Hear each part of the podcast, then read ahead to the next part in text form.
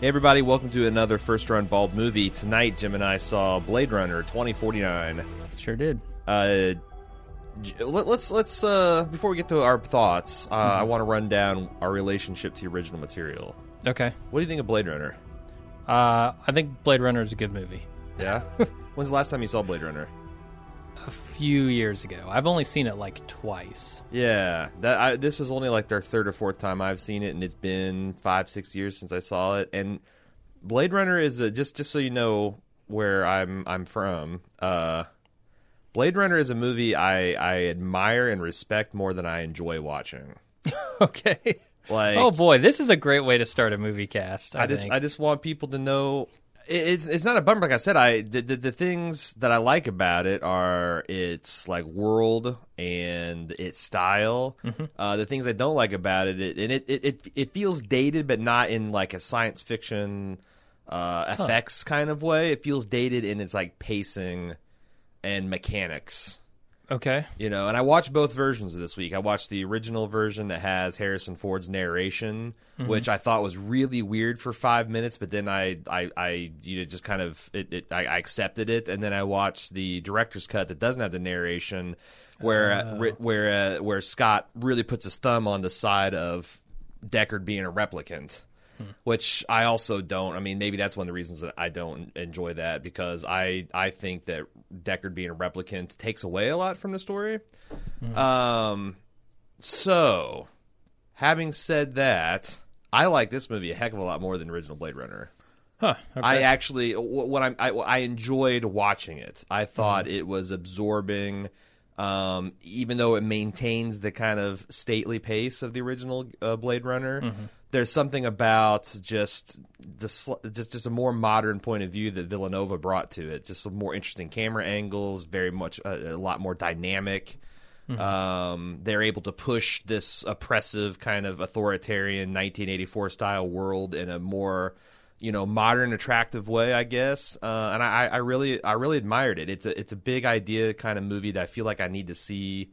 I feel like i first when i wa- when i watch like a nolan film like an inception or a memento or a prestige where it's like shit i need to see that another time or two before i even really want to say for sure what happened. That I think that's where you and I are going to line up on this because I find the pacing to be excruciating on this movie. yeah you should have watched the original to prepare I, I mean, I've seen the original before, Yeah. and I don't remember it finding. I don't remember finding it that bad. This, I could barely sit through uh, in some spots. Wow. In, others, in others, it was fine, um, and I didn't have a problem with it. But there are a couple of scenes that we'll talk about when we get to the spoiler section that really just drug on and Yeah. on and on, and they probably shouldn't have. They didn't need to yeah Um, because I got the point of where they were going three and a half minutes ago. Huh, You know? Um, I because I I actually caught the central twist of the movie on the very first presentation. Yeah, me too. But. I still didn't find it like tedious or or, or, or boring to watch. Also, um, I think like I've I've come to accept that Ryan Gosling is a really good actor. I'm, Yeah. I'm I'm Yeah, slow on I, I and I, I Uh-huh. resisted that as hard as I resisted the idea of Leonardo DiCaprio being a really good actor Uh huh. because I just couldn't take him serious. And I saw him this weekend on Saturday Night Live where he could not make it through a single fucking skit without cracking up, and it was charming and funny. Sure. Um, and to, as I was watching him, and there's a couple scenes where he's called on to do, you know, whatever, lose his shit, or and I just admire, like, really admired the restrained yet powerful acting that he was doing, and also, just like I said last year or two years ago for The Force Awakens, Harrison Ford gave a shit about this film and came Yeah. ready to play, and he's hard to beat. He's very hard to beat when when he gives a shit, and he's not just there for a paycheck. Yeah, no, I think all the actors uh, in this were very, very good, and I I want to go back to the, the pacing thing because this is the same director who did Arrival, Yeah. which we saw recently and both loved. also Th- thought it was glacial. excellent, kind of glacial there, but there there was You you I, I felt like this movie didn't have much more to say than the original Blade Runner, Hmm. which was surprising to me, like I- given that it's kind of an evolution of the original concept of Blade Runner. can I ask you where you stand on the whole idea of Deckard being a replicant? From the original Blade Yeah. Runner. I always Yeah. thought he was. Really? Always thought because that's what Well, you I- I thought don't when think- you first saw the movie or you Here's the had- thing: I've never seen that narrated version that you're talking about. Oh, well fuck. I've only seen the director's Fuck. cut. Well, that's that's So- basically Ridley Scott. Like he's a fucking replicant, guys. He's Right. a fucking replicant. Look, I made this cut of a movie that proves he's a replicant. Right. Like, come the fuck. So I'm always like, oh, this has got to be the superior version. It's the director's cut, so I watch that. Well, I mean, it might be, and I, it's like I don't. I mean, I don't want to make this religious war. I just the reason that I think De- Deckard being a replicant is kind of silly. Besides the fact that Philip K. Dick doesn't think he's a replicant, and the writer of the script didn't think he's a replicant, and Harrison Ford doesn't think he's a replicant, is that like it's a story of a man who's lost his humanity hunting these synthetic humans, and he finds his humanity and and redeems himself and, and, and stretches himself and, and, and, and regains it by the end of the film by another robot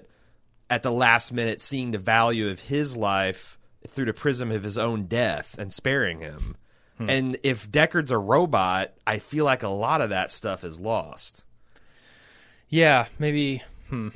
But I mean, I- it's like I said, it's it's neither here nor I'd, there. I'd have to see it again to know. Right. With that in mind, like go in and see how I feel about it. All right, so that's the thing. Like, if you see the Ridley Scott director's cut version, there's no there's no debate. Yeah. Um, whereas if you see the original, I feel like if you want to make the case he's a replicant, you can. If you want to make the case that he's not a replicant, you know, for for for reasons, then you can. But anyway, But for Arrival, I thought there was an excellent hook with an interesting concept that Yeah. you know couldn't really be tied to reality in any way, but was interesting nonetheless. Um, Okay.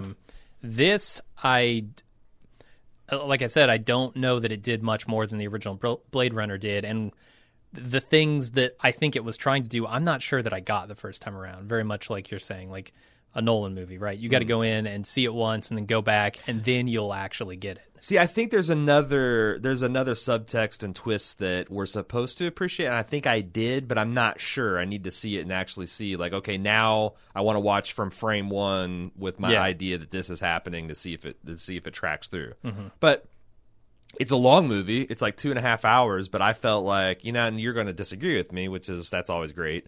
Uh, I thought it actually went by pretty quickly. Oh boy, yeah, I do disagree. Like I, w- I was shocked when I looked down at the end of the movie and it was past ten o'clock. Like this. I was shocked when it only, was only 10 o'clock. all right, all right. Yeah. Um, do you want to say any more non-spoiler things, or should we talk about some trailers? Because there's some doozy new ones. Uh, yeah, let's go to the trailers. Uh, first up, starring Natalie Portman, a movie called Annihilation. Oh, right. This looks. I'm not sure what this is exactly. Me but either. It's some sci-fi weirdness with Natalie Portman. I'm in. Now that could mean it's the next Matrix, Uh-huh. or it could mean it's the next. Uh, you- Episode one, uh, no, one could- through three.